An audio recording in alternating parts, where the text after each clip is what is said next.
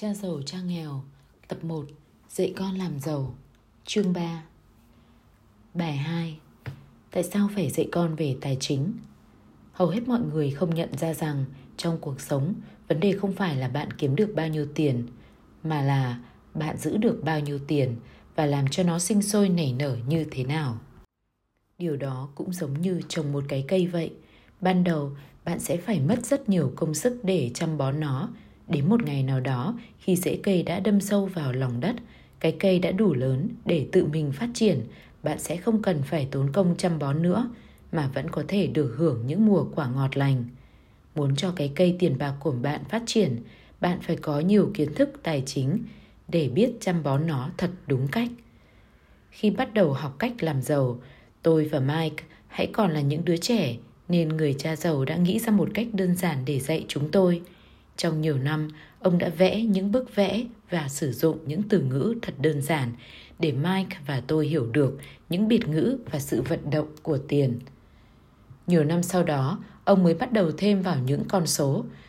Tuy đơn giản, nhưng những bức vẽ này đã góp phần hướng dẫn hai đứa trẻ bé nhỏ trong một bài toán số học khổng lồ về tài chính, hình thành một nền tảng sâu sắc và kiên cố.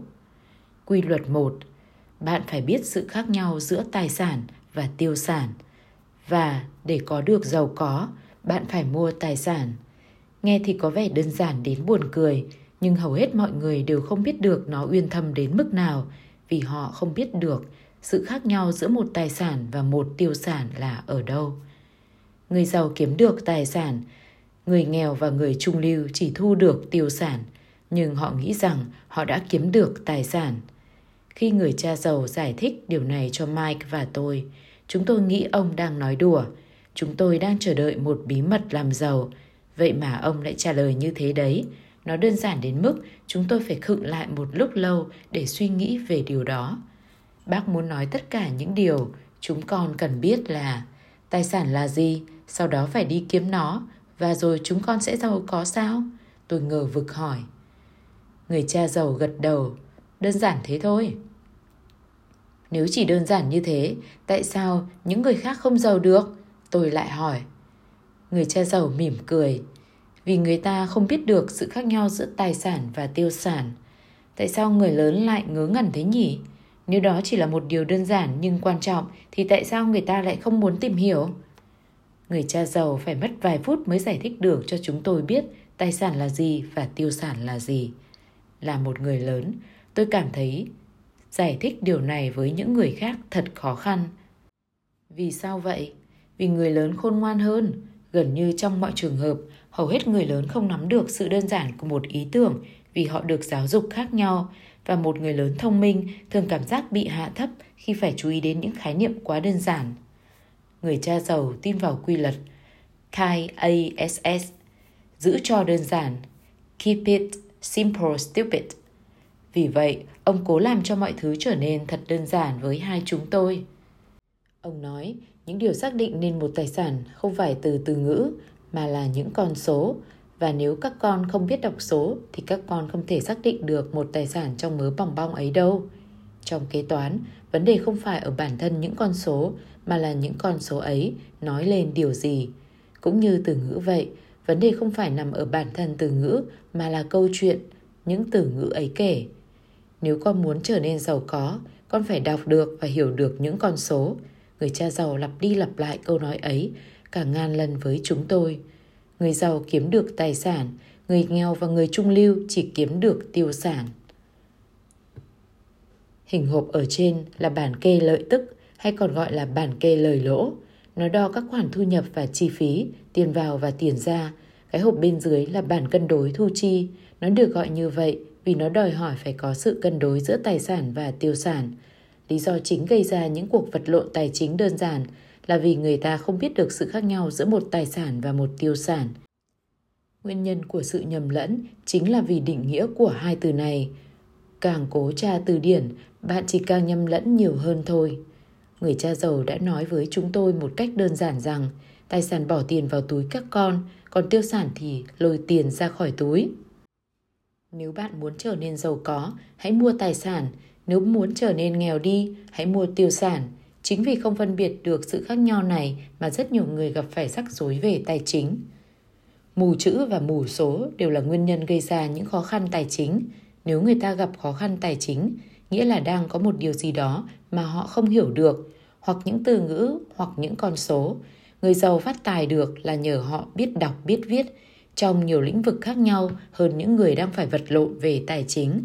Vì vậy, nếu bạn muốn giàu có và giữ được của cải, bạn cần phải hiểu biết về tài chính, cả về từ ngữ lẫn con số.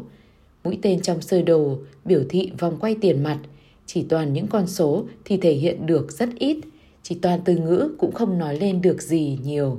Đó là câu chuyện về sự tính toán. Khi báo cáo tài chính, việc đọc những con số nghĩa là đang nhìn vào cốt truyện. Câu chuyện kể về nơi đến của vòng quay tiền. Trong 80% các gia đình, câu chuyện tài chính kém vui không phải là vì họ không làm ra tiền, mà vì họ dùng tiền để mua tiêu sản chứ không phải mua tài sản. Vòng quay tiền mặt đang kể chuyện, câu chuyện về một người sử dụng tiền bạc của anh ta như thế nào, anh ta đang làm gì sau khi cầm tiền trong tay. Người ta thường nói rằng tôi đang mắc nợ, vì vậy tôi phải đi kiếm tiền. Nhưng có nhiều tiền thường không giải quyết được vấn đề. Thực sự, nó chỉ làm cho mọi chuyện trở nên trầm trọng hơn thôi. Tiền làm cho những sai lầm bi thảm của con người trở nên hiển nhiên.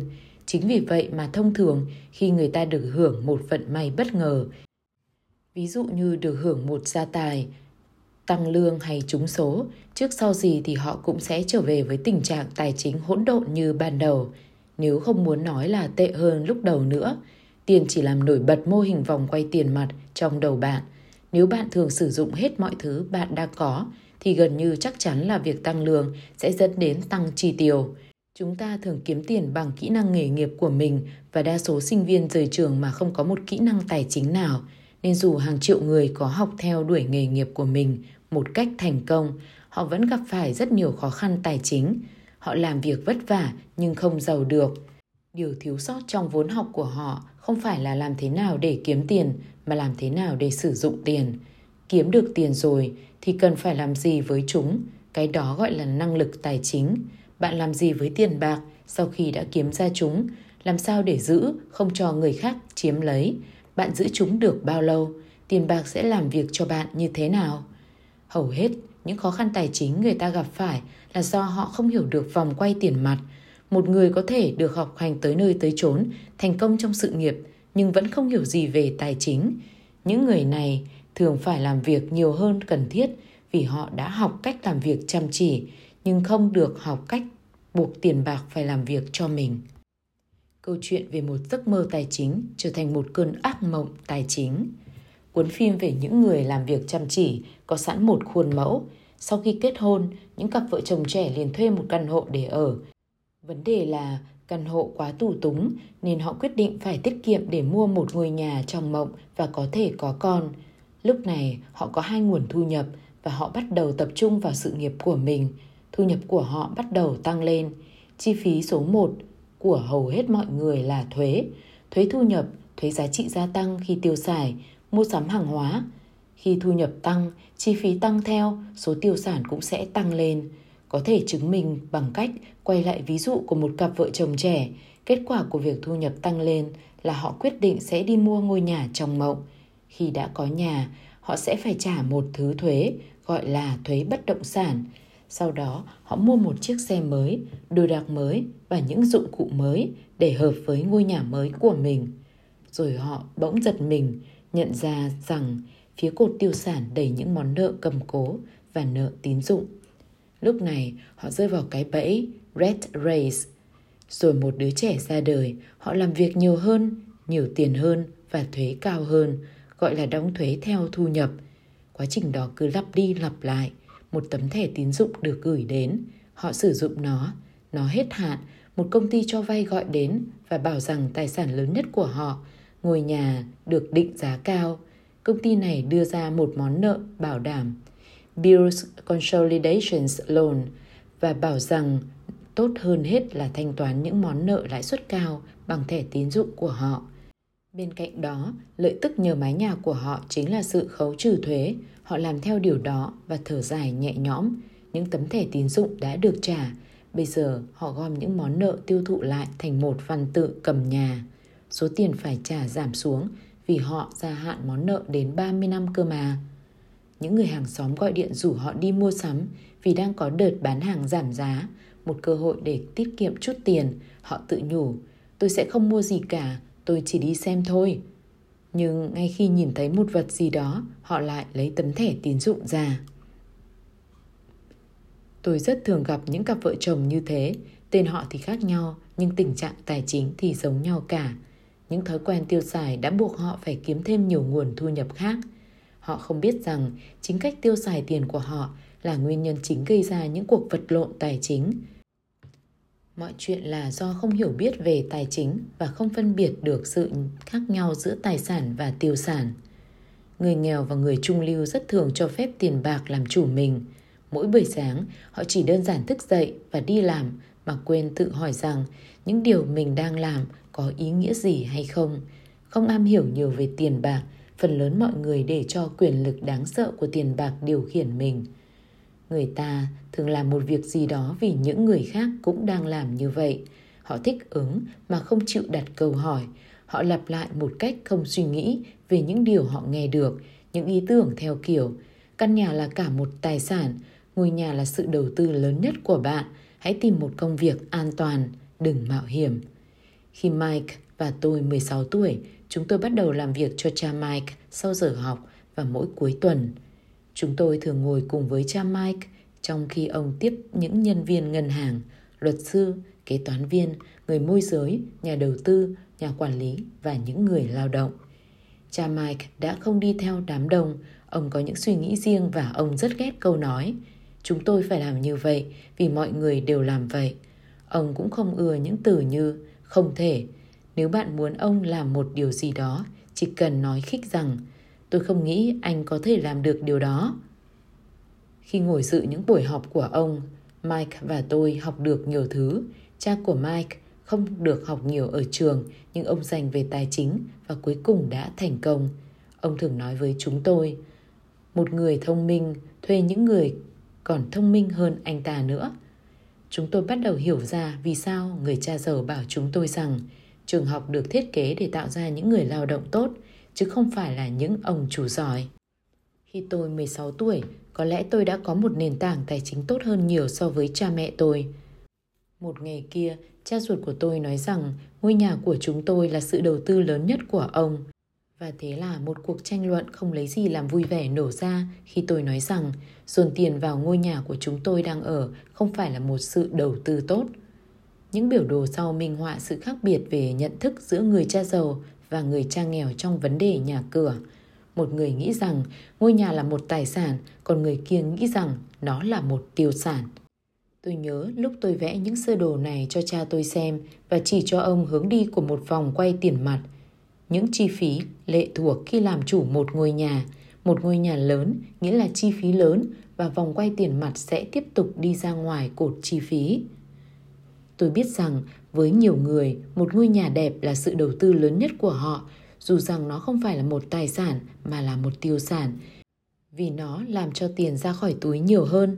Tuy nhiên, sẽ có nhiều người không đồng ý với tôi bởi lẽ một ngôi nhà đẹp rất dễ gây xúc động – và khi nói đến chuyện tiền bạc thì những cảm xúc mạnh mẽ sẽ làm mờ đi trí thông minh tài chính. Một, khi nhắc chuyện nhà cửa, tôi muốn nói rằng hầu hết mọi người phải làm việc suốt đời để trả tiền cho một ngôi nhà mà họ không bao giờ thực sự được sở hữu. Nói cách khác, sau nhiều năm, hầu hết mọi người đều muốn mua một ngôi nhà mới. Mỗi lần mua nhà sẽ dẫn đến một món nợ kéo dài nhiều năm, trong khi nợ căn nhà trước còn chưa trả xong. 2 nhà cửa không phải lúc nào cũng tăng giá. Điều mất mát lớn nhất là bạn để mất đi những cơ hội nếu bạn đầu tư toàn bộ tiền bạc cho ngôi nhà. Bạn bị buộc phải làm việc vất vả hơn vì tiền bạc sẽ tiếp tục chuyển qua cột chi phí thay vì thêm vào cột tài sản. Đó chính là khuôn mẫu kinh điển, vòng quay tiền mặt của những gia đình trung lưu. Nếu ban đầu một cặp vợ chồng trẻ để dành nhiều tiền vào cột tài sản, thì những năm sau này họ sẽ sống dễ dàng hơn – nhất là khi con cái đến tuổi đi học. Tài sản của họ sẽ phát triển lên và có thể giúp họ kiểm soát các chi phí. Thông thường thì có một ngôi nhà cũng giống như gánh một món nợ. Trị giá nhà phải trả và làm tăng các chi phí của bạn. Tóm lại, kết quả cuối cùng khi quyết định sở hữu một căn nhà quá đắt tiền thay vì nên bắt đầu một danh mục vốn đầu tư sẽ tác động mạnh vào một cá nhân theo ít nhất là ba cách. Một, mất thời gian, trong lúc những tài sản khác có thể sẽ được nâng giá trị lên. Hai, mất một phần vốn, vì số tiền đó có thể được đem đi đầu tư thay vì phải trả các chi phí bảo quản trực tiếp liên quan đến ngôi nhà. 3. Mất cơ hội rèn luyện.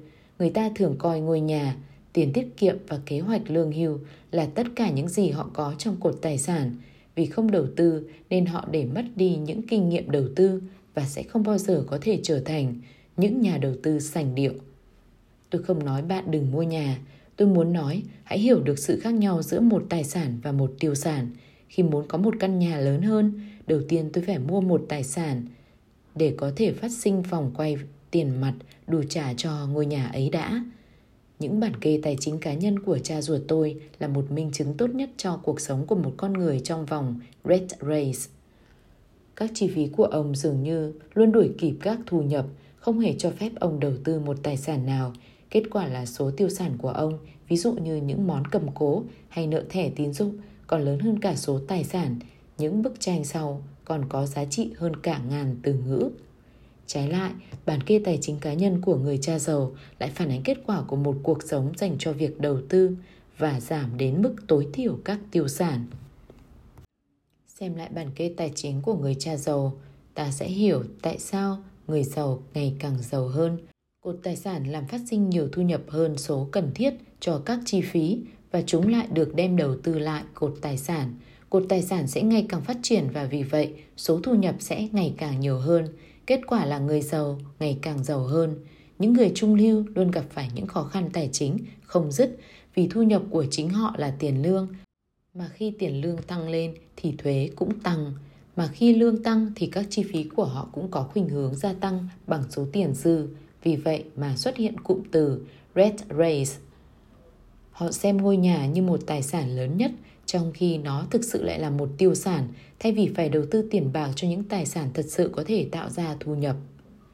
Khuôn mẫu của việc xem ngôi nhà như một sự đầu tư là triết lý cho rằng lương tăng nghĩa là bạn phải mua một ngôi nhà lớn hơn hay tiêu xài nhiều hơn, chính là nền tảng cho một xã hội đầy nợ nần như ngày nay. Quá trình gia tăng chi phí đẩy nhiều gia đình đến những món nợ ngày càng lớn hơn và tình trạng tài chính không chắc chắn hơn, dù rằng có thể họ đang được thăng tiến trong công việc và được trả lương cao hơn mức bình thường. Bi kịch ở đây là việc thiếu kiến thức tài chính ban đầu đã tạo ra những rủi ro mà giai đoạn trung lưu phải đối mặt. Lý do họ muốn được an toàn là vì vị thế tài chính của họ quá mong manh, bảng cân đối thu chi của họ không cân bằng, chúng chịu gánh nặng của quá nhiều tiêu sản mà không có một tài sản thực sự nào làm phát sinh thu nhập cả. Thông thường, nguồn thu nhập duy nhất của họ là tiền lương, sinh kế của họ phụ thuộc vào các ông chủ. Vì vậy, khi đến lượt mình được cuộc sống chia bài, những người này không thể nắm bắt được những cơ hội tốt. Họ muốn được an toàn, đơn giản là vì họ phải làm việc vất vả trả thuế ở mức cao nhất và gánh hàng đống nợ nần. Như tôi đã nói ở phần trước, quy luật quan trọng nhất là biết được sự khác nhau giữa tài sản và tiêu sản. Một khi đã hiểu được những khác biệt này, hãy tập trung mọi nỗ lực để mua những tài sản có khả năng phát sinh thu nhập. Đó là cách tốt nhất để bắt đầu con đường làm giàu. Cứ tiếp tục như vậy, cột tài sản của bạn sẽ tăng lên. Cố gắng chiết giảm tiêu sản và chi phí xuống. Bạn sẽ có nhiều tiền hơn để đổ vào cột tài sản. Chẳng mấy chốc thì nền tảng tài sản của bạn sẽ vững chắc đến mức bạn có thể nghĩ đến việc đầu tư. Giới trung lưu gọi việc đầu tư là một hành động mạo hiểm – Thật ra, bản thân việc đầu tư không hề mạo hiểm. Chính sự thiếu thông minh nhanh nhạy về tài chính và thiếu những kiến thức tài chính đơn giản mới là nguyên nhân gây ra sự mạo hiểm. Nếu bạn làm theo những điều mà đa số mọi người thường làm, nói chung, công việc của bạn sẽ như thế này. một Nuôi chủ. Hầu hết những người làm việc hưởng lương đều làm cho các ông chủ hay những cổ đông giàu hơn. Những nỗ lực và thành công của họ sẽ giúp cho những người chủ thành công hơn và có nhiều tiền hơn. 2 nuôi chính quyền. Chính quyền nhận phần mình trong số lương của bạn, thậm chí trước khi bạn nhìn thấy nó nữa. Khi cố gắng làm việc chăm chỉ hơn, chỉ đơn giản là bạn đang làm gia tăng số thuế phải nộp cho chính quyền. 3. Nuôi ngân hàng sau khi trả thuế, chi phí lớn nhất kế tiếp thường là những món nợ tín dụng. Vấn đề là khi bạn cố gắng làm việc chăm chỉ hơn thì ba giới trên sẽ lấy đi một phần chi phí lớn hơn trong số những nỗ lực của bạn. Vì vậy, bạn phải học cách làm thế nào để cho những nỗ lực của bạn có thể làm tăng lợi nhuận trực tiếp cho bản thân và gia đình mình. Một khi bạn đã quyết định tập trung hết tâm trí để chăm nom việc kinh doanh riêng, bạn sẽ xác định một mục tiêu như thế nào. Hầu hết với mọi người, họ phải giữ lấy nghề nghiệp của mình và dựa vào tiền lương để kiếm tài sản. Khi tài sản lớn lên, họ sẽ đo mức độ thành công như thế nào. Khi nào người ta mới nhận ra rằng mình đã giàu có và đã có tiền? Ngay khi biết được những định nghĩa về tài sản và tiêu sản, tôi cũng đã định nghĩa riêng cho mình về sự có tiền. Đúng ra, tôi đã mượn định nghĩa này của một người bạn tên là bookminster Fuller. Anh ấy nói, sự có tiền chính là khả năng tồn tại của một người trong một số ngày sắp tới. Hay nói cách khác, nếu hôm nay bạn ngưng làm việc thì bạn sẽ tồn tại được bao lâu? Sự có tiền chính là sự đo vòng quay tiền mặt bên cột tài sản so với cột chi phí. Hãy lấy một ví dụ nhỏ. Giả sử vòng quay tiền mặt bên cột tài sản của tôi là 1.000 đô la một tháng. Còn số chi phí hàng tháng của tôi là 2.000 đô la. Vậy khả năng tiền mặt của tôi như thế nào? Quay về với định nghĩa của Buckminster Fuller, nếu xét một tháng 30 ngày thì tôi sẽ chỉ có đủ số tiền tiêu dùng trong nửa tháng. Khi đạt đến mức vòng quay tiền mặt bên cột tài sản là 2.000 đô một tháng, tôi sẽ trở nên có tiền. Như vậy nghĩa là tôi chưa giàu có, nhưng tôi có tiền. Lúc này, mỗi tháng tôi chỉ có những thu nhập mới phát sinh từ các tài sản có thể giải quyết các vấn đề chi phí hàng tháng cho tôi. Nếu muốn tăng chi phí, đầu tiên tôi phải tăng vòng quay tiền mặt từ số tài sản có thể duy trì sự có tiền này. Chú ý rằng vào thời điểm này tôi không còn bị phụ thuộc vào tiền lương nữa, tôi phải tập trung vào và phải thành công trong việc xây dựng cột tài sản đã giúp tôi trở nên sung túc về tài chính. Nếu hôm nay tôi nghỉ việc, tôi vẫn có thể trang trải các chi phí hàng tháng nhờ vòng quay tiền mặt tài sản của mình. Mục đích kế tiếp là phải có dư một số tiền trong vòng quay tiền mặt để đầu tư trở lại vào cột tài sản. Càng nhiều tiền đầu tư vào cột tài sản thì nó sẽ càng phát triển và chỉ cần giữ được số chi phí thấp hơn số tiền mặt phát sinh từ những tài sản này thì tôi sẽ trở nên giàu hơn với ngày càng nhiều thu nhập từ những nguồn khác ngoài sức lao động của mình. Hãy nhớ, người giàu mua tài sản, người trung lưu mua những tiêu sản mà họ nghĩ là tài sản, người nghèo chỉ có toàn chi phí. Hết chương 3